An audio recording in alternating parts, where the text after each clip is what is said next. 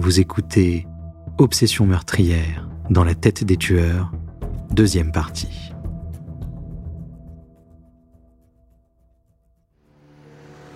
Les détectives de l'Oregon pensaient qu'ils étaient sur la piste du tueur en série qui rôdait le long de l'autoroute 5. Les victimes étaient toujours de jolies jeunes femmes aux cheveux longs. Très souvent, ils ligotaient leurs poignets avec un ruban adhésif blanc. Il utilisait toujours le même ruban, du type dont se servent les athlètes. Ensuite, il les tuait en leur tirant dans la nuque. Plusieurs victimes de vol l'avaient vu à l'œuvre, mais Lisa Garcia était la seule à l'avoir vu commettre un meurtre. Elle le décrivit comme un homme dans la vingtaine, avec des cheveux en broussailles foncés. Il se mettait du ruban adhésif sur le nez, probablement pour détourner l'attention de ses victimes de son visage. Mais la police ne pouvait pas encore déterminer qui il était. Il avait commis plus de 20 vols et viols et était soupçonné d'avoir tué cinq femmes. Avec Julie Ann Ritz, cela faisait six victimes. Tout comme l'immeuble où Garcia avait été violé, la maison de Ritz était sur le bord de l'autoroute 5. Garcia avait donné une description du meurtrier et l'entourage de Ritz lui avait donné un nom, Randall Woodfield. Le sang et les échantillons de cheveux recueillis dans l'appartement de Woodfield, ainsi que les relevés téléphoniques, permirent à la police de procéder à son arrestation pour les meurtres de l'autoroute 5. Mais il faudrait trouver d'autres preuves. Si on parvenait à démontrer le lien entre la balle de calibre 32 découverte dans l'appartement de Whitfield et celle recueillie dans le crâne de Lisa Garcia, il ne pourrait plus échapper à une accusation. Mais la police était confrontée à deux problèmes. La seule balle découverte chez lui n'avait jamais été tirée et par conséquent elle ne portait aucune marque. Il était donc impossible de la comparer à celle découverte sur les victimes. De plus, on ne disposait pas de l'arme pour procéder au test il était impossible de procéder aux analyses balistiques traditionnelles. La seule solution était de comparer les projectiles à un niveau atomique. À l'Université de l'Oregon, l'analyste Michael Conrady se sert d'un réacteur nucléaire pour faire arrêter des criminels. Ils nous ont appelés et nous ont donné une description des indices qu'ils avaient.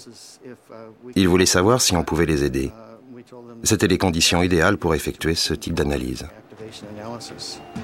Conrady reçut quatre fragments de balles qui provenaient des meurtres attribués au tueur de l'autoroute 5. On lui remit également la balle découverte dans le sac de Woodfield. Il devait établir si elle provenait du même lot. Les manufacturiers produisent les projectiles en lot. Chaque réservoir de plomb contient des oligoéléments d'argent, de cuivre, d'étain, d'antimoine et d'arsenic en quantité variable. Grâce à l'activation des neutrons, les experts peuvent connaître la quantité exacte de ces éléments dans chacun des projectiles et déterminer s'ils proviennent tous du même lot. Conrady préleva un échantillon de la balle, l'aplatit en une plaque très mince et le nettoya avec de l'acide nitrique. L'échantillon est ensuite mis dans un pneumatique qui le plonge au fond d'un bassin de 5 mètres au centre d'un réacteur nucléaire. Une fois en place, l'échantillon est bombardé de particules subatomiques, les neutrons. Certains des atomes de l'échantillon absorbent certains des neutrons. L'échantillon devient instable et libère alors les neutrons supplémentaires en un jaillissement d'énergie. Ce processus s'appelle la désintégration radioactive. Chaque élément libère cette radiation selon un modèle qui lui est propre. À la lecture de ce modèle, on peut identifier l'élément et sa quantité dans l'échantillon. Après cette opération, l'échantillon fut immédiatement envoyé au laboratoire. Conrady devait se dépêcher avant que la radioactivité ne diminue. Sinon, l'analyse ne serait plus possible. Je n'ai qu'une minute pour ouvrir la capsule et mettre l'échantillon dans le détecteur. Il place le disque sur un senseur relié à l'ordinateur et obtient un graphique qui lui donne la quantité d'oligo-éléments présents dans l'échantillon. Si la balle découverte dans l'appartement de Randall Woodfield correspondait à celle qui avait été recueillie sur Lisa Garcia, il y aurait de grandes chances que le suspect soit jugé coupable. La composition des deux échantillons était identique. L'analyse par activation de neutrons avait démontré que les fragments de balles de la scène du crime et la balle découverte chez Randall Whitfield provenaient du même lot. Cette balle trouvée dans son appartement correspondait à celle recueillie dans le crâne de Lisa Garcia. Les fibres, les cheveux et les relevés téléphoniques le reliaient aux autres scènes du crime. Woodfield était un tueur méthodique et astucieux. Il préparait ses attaques de façon presque rituelle. C'était un tueur très efficace. Il s'attaquait à des victimes qu'il ne connaissait pas et se croyait invincible. Mais un jour, il avait tué une femme qu'il avait déjà fréquentée. Cette erreur avait permis aux enquêteurs de le faire arrêter. Grâce aux indices prélevés sur la scène, les détectives firent une reconstitution des derniers moments de Julianne Ritz. Woodfield est allé chez elle vers 3 heures du matin. Il avait bu. Détective Dave Bishop. Il lui a demandé s'il pouvait rester là un moment. Elle a sans doute accepté. Ils ont bu du vin et elle a préparé du café.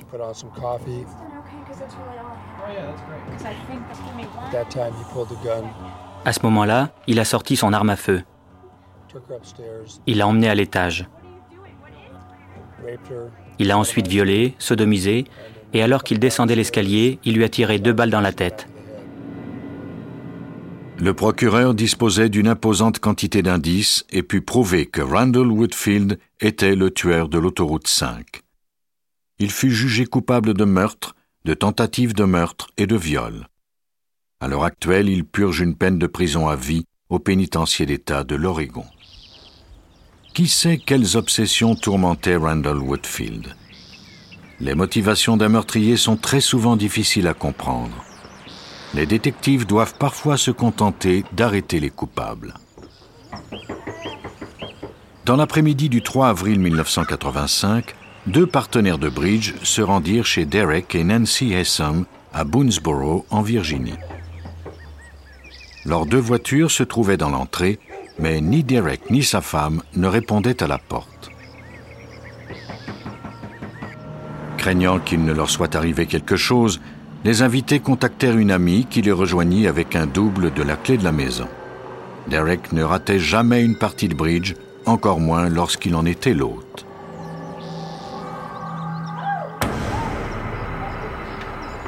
Une fois à l'intérieur, les invités furent confrontés à une scène horrifiante.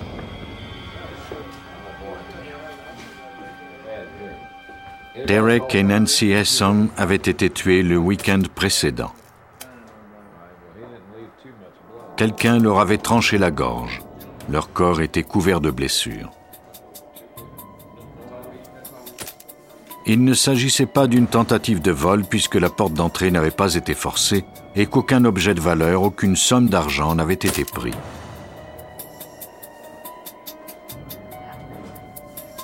Le sol était couvert de traînées de sang. Était-il possible qu'ils aient été victimes d'une sorte de meurtre rituel? Steve Rush fut l'un des premiers spécialistes à arriver sur les lieux. Le sol était couvert de sang. Cela m'a paru très étrange. C'est comme si quelqu'un s'était amusé à le barbouiller de sang. Les enquêteurs réalisèrent bientôt que les barbouillages n'étaient en fait que la tentative du meurtrier d'effacer ses traces. Et il semblait bien qu'il était parvenu à ses fins. Lorsque la scène d'un crime est à ce point désordonnée, il y a beaucoup d'indices. Mais ce n'était pas le cas de la scène de la résidence des Hesson.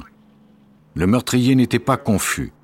Lorsqu'il s'était rendu compte qu'il laissait des empreintes, il avait retiré ses chaussures et avait effacé ses traces. Il ne restait qu'une seule empreinte. La partie du plancher sur laquelle elle se trouvait fut envoyé au laboratoire pour analyse. Robert Hallett travaille au laboratoire des sciences judiciaires de Virginie. Il est spécialiste en empreintes de pied. L'empreinte était complète. J'avais le talon, la cambrure, j'avais la partie antérieure de la plante du pied, et on pouvait distinctement voir les cinq orteils. C'était une excellente pièce à examiner. Mais il faudrait comparer cette empreinte à quelque chose. Il ne restait plus qu'à attendre de découvrir un suspect. Malgré le peu d'indices, l'enquêteur en chef Ricky Gardner avait déjà une idée du profil de l'assaillant. Il était évident que celui qui avait commis ces meurtres était très en colère, très agressif envers monsieur et madame Haysom. L'équipe de Gardner se mit à la recherche d'indices. Ils fermèrent hermétiquement la maison et la remplirent de vapeur de supercolle dans l'espoir de découvrir des empreintes digitales. La maison en était pleine, mais il n'y avait aucune trace des empreintes du suspect. Les experts tentèrent ensuite de découvrir des traces de sang. Ils utilisèrent un produit appelé luminol.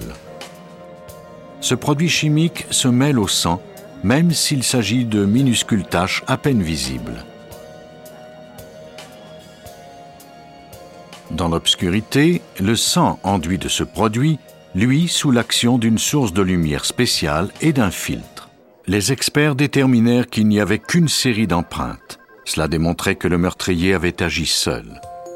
Puis, dans la salle de bain, ils découvrirent une tache de sang que le meurtrier avait oublié de nettoyer. Peut-être était-ce une tache de son propre sang. L'analyse révéla que ce sang était de type O. Celui de Derek était de type A et celui de Nancy de type AB. Si le sang du meurtrier s'était mélangé à celui de ses victimes, il aurait été impossible d'en préciser le groupe. Le tueur avait été prudent, mais cette tâche avait échappé à son attention. Pourquoi avait-il assassiné les Hessen Les détectives interrogèrent la famille et les amis des victimes. Où était-il lors du week-end du meurtre? Que faisait-il? Malheureusement, ils ne découvrirent aucun suspect. Ils espéraient que leur fille, Elisabeth, pourrait leur donner des informations puisqu'elle venait à peine de quitter la maison paternelle. Elle avait commencé ses études à l'Université de Virginie. C'était une jeune fille brillante qui avait fréquenté des écoles en Angleterre et en Suisse. Elle décrivit ses parents comme étant chaleureux et aimants. Elle ne pouvait s'imaginer que quelqu'un ait pu leur vouloir du mal. Elle déclara qu'elle et son petit ami se trouvaient à Washington lorsque les meurtres s'étaient produits. Elle fournit à la police des billets de cinéma datés de ce week-end. Gardner vérifia son alibi et obtint des reçus de son hôtel et de l'agence de location de voitures. Mais ces documents suscitèrent de nouvelles questions. Selon la facture, ils avaient conduit plus de 1000 kilomètres alors que le voyage Charlottesville-Washington n'est que de 400 kilomètres aller-retour. Je suis allé à Charlottesville pour confronter Elisabeth avec cette information. Elle a déclaré qu'ils avaient visité plusieurs endroits et qu'ils s'étaient égarés à quelques reprises. Je lui ai répondu qu'il fallait qu'elle soit allée très loin pour faire autant de kilométrage. Il était presque impossible qu'elle ait pu faire 600 kilomètres de plus en deux jours en visitant la seule région de Washington, à moins d'y ajouter un voyage à Boonesboro. Gardner contacta le petit ami d'Elisabeth pour connaître sa version. Jens Söring était allemand. C'était le fils d'un diplomate et il avait un passé semblable à celui d'Elisabeth. Ce n'était pas le genre de personne à être enclin à la violence. Il déclara, tout comme Elisabeth, qu'il s'était égaré pendant le week-end. Les soupçons des enquêteurs furent éveillés lorsque Jens refusa de fournir un échantillon de sang ou l'empreinte de ses pieds, prétextant que cela pourrait nuire au statut de diplomate de son père. La police fixa un deuxième interrogatoire avec Jens, mais il ne s'y présenta jamais. Le demi-frère d'Elisabeth découvrit de son côté une note dans laquelle Jens expliquait que Elisabeth et lui étaient inquiets du déroulement de l'enquête et qu'ils avaient quitté la ville. Il déclarait qu'il était innocent et qu'il n'était pas de nature violente. On effectua des recherches pour les retrouver, mais sans succès. Plusieurs jours plus tard, on retrouva la voiture de Jens à l'aéroport de Newark, à plus de 500 km de distance. Sans doute le couple était-il reparti pour l'Europe. Elisabeth et Jens s'y étaient connus et n'auraient aucun mal à brouiller les pistes. La police avisa Interpol, mais on ne pouvait guère faire avancer le dossier. Aucune plainte n'avait été portée et on n'avait pas découvert d'indices. L'enquête était bloquée. Il ne restait plus qu'à espérer que le couple refasse surface à un moment ou à un autre. Sept mois s'écoulèrent. Les suspects principaux avaient effectivement pris un vol pour l'Europe. Puis, en mai 1986, un détective anglais fouilla l'appartement d'un jeune couple qui avait été arrêté pour avoir émis de faux chèques. Il examinait une boîte contenant leurs lettres d'amour lorsqu'il réalisa qu'ils avaient peut-être commis un autre genre de crime. Ils semblaient avoir planifié un meurtre. Les lettres et un journal intime racontaient une histoire fort différente des déclarations de Jens et d'Elisabeth à la police de Virginie. Elisabeth détestait ses parents qu'elle trouvait dominateurs. Elle leur en voulait de chercher à l'éloigner de Jens. Elle souhaitait les voir morts. S'il était possible d'hypnotiser mes parents, de les soumettre à des rites vaudous et de les voir morts, écrivait-elle. Pourquoi ne s'étendent-ils pas par terre pour mourir? Je les déteste tellement. Jens lui avait répondu qu'il était prêt à l'aider à élaborer un plan pour mettre ce projet à exécution. Un des agents de Scotland Yard contacta le détective Gardner. Il m'a simplement dit j'ai entendu dire que vous vous intéressiez à Jens Söring et Elizabeth Haysom. J'ai répondu oui, et j'ai attendu. Il m'a alors demandé si ses parents avaient été assassinés. Gardner sauta dans le premier avion pour l'Angleterre afin de confronter le jeune couple à ce qu'ils avaient écrit. Rongée par les remords, Elisabeth avoua qu'elle savait que les meurtres allaient se produire, mais ce n'était pas elle qui les avait commis. Elle fut renvoyée en Virginie pour y subir son procès. Jens avoua le meurtre des Hessen. Comme il était allemand, il espérait subir son procès dans son pays où il serait jugé comme mineur. S'il était trouvé coupable, il écoperait d'une peine d'emprisonnement maximale de quelques années. Il pourrait ensuite retrouver Elisabeth. De toute évidence, il était fou d'elle. C'était sans doute sa première relation sérieuse. Elle le manipulait. Elle lui promettait qu'ils allaient passer le reste de leur jour ensemble, qu'il était son seul amour. Et il l'a cru. Il est tombé dans le panneau. De retour en Virginie, Elisabeth fit volte-face. Elle déclara que Jens était un psychotique assoiffé de sang et qu'il lui était facile de tuer. Elle avait vécu une vie de terreur après les meurtres, déclara-t-elle, car elle craignait qu'il ne la tue si elle alertait la police. Le 24 août 1987, Elisabeth plaida coupable de complicité par assistance dans cette affaire de meurtre. Elle croyait s'en tirer à bon compte, mais fut condamnée à 90 ans de prison. Pendant trois ans, Jens supplia les autorités britanniques de ne pas l'extrader. Mais lorsque les autorités de Virginie leur assurèrent qu'il ne serait pas condamné à mort s'il était jugé coupable, le Royaume-Uni accepta de se plier à leur requête. Lorsque Jens comprit qu'il risquait d'avoir des problèmes aux États-Unis, il modifia sa version des événements, remettant cette fois-ci le blâme sur Elisabeth. Selon lui, les rôles de complice et de meurtrier étaient renversés. Elisabeth avait tué ses parents pendant qu'il l'attendait à Washington. Il avait menti jusqu'à présent dans le but de la protéger. C'était maintenant au tour des sciences de la criminalistique d'entrer en scène et de découvrir la vérité. L'étape suivante dans l'enquête du meurtre des Hessem devait se faire en laboratoire ont pris des empreintes des pieds de Elizabeth Hessem et Jens Söring. Robert Hallett pourrait ensuite les comparer à celles qui avaient été découvertes sur la scène du crime. Il fit d'abord des acétates des empreintes, puis il traça des lignes parallèles sur chacune d'elles. Il y avait une caractéristique particulière sur l'empreinte provenant de la scène du crime. Sur la partie antérieure du pied, il y avait un plateau à la hauteur du deuxième et du troisième orteil. Hallett retrouva cette particularité sur l'empreinte de Söring. La configuration était identique sur l'empreinte de Jen Soring. Pour ce qui est de Elizabeth Haysom, la partie antérieure de son pied se situait sous la ligne parallèle que j'ai tracée, nettement en dessous.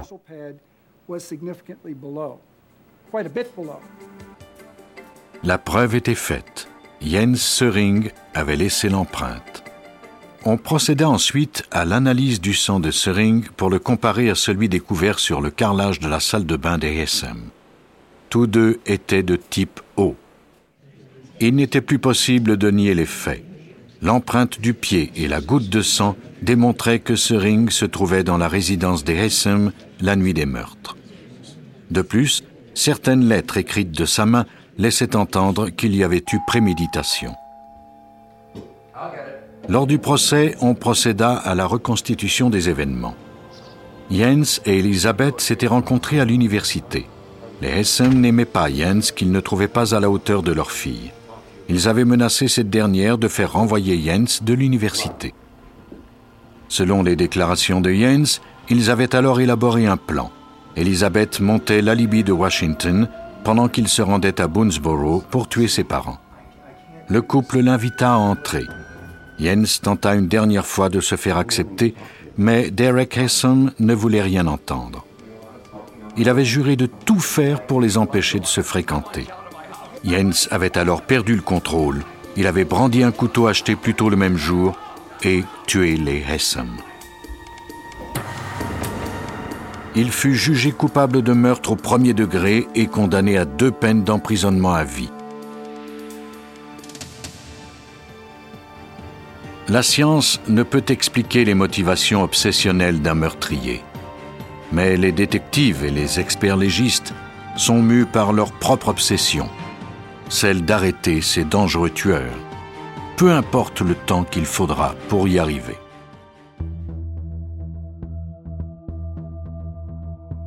Vous venez d'écouter Police Scientifique. Si vous avez aimé ce podcast, vous pouvez vous abonner sur votre plateforme de podcast préférée et suivre Initial Studio sur les réseaux sociaux. Cet épisode a été écrit par Steve Zorn et Lauren Marcus, et il a été réalisé par Joseph Wisha. Police Scientifique est un podcast coproduit par Initial Studio et New Dominion Pictures, adapté de la série documentaire audiovisuelle New Detectives, produite par New Dominion Pictures. Production exécutive du podcast, Initial Studio. Production éditoriale, Sarah Koskiewicz et Astrid Verdun, assistée de Sidonie Cotier. Montage, Johanna Lalonde, avec la voix de Benjamin Septemours.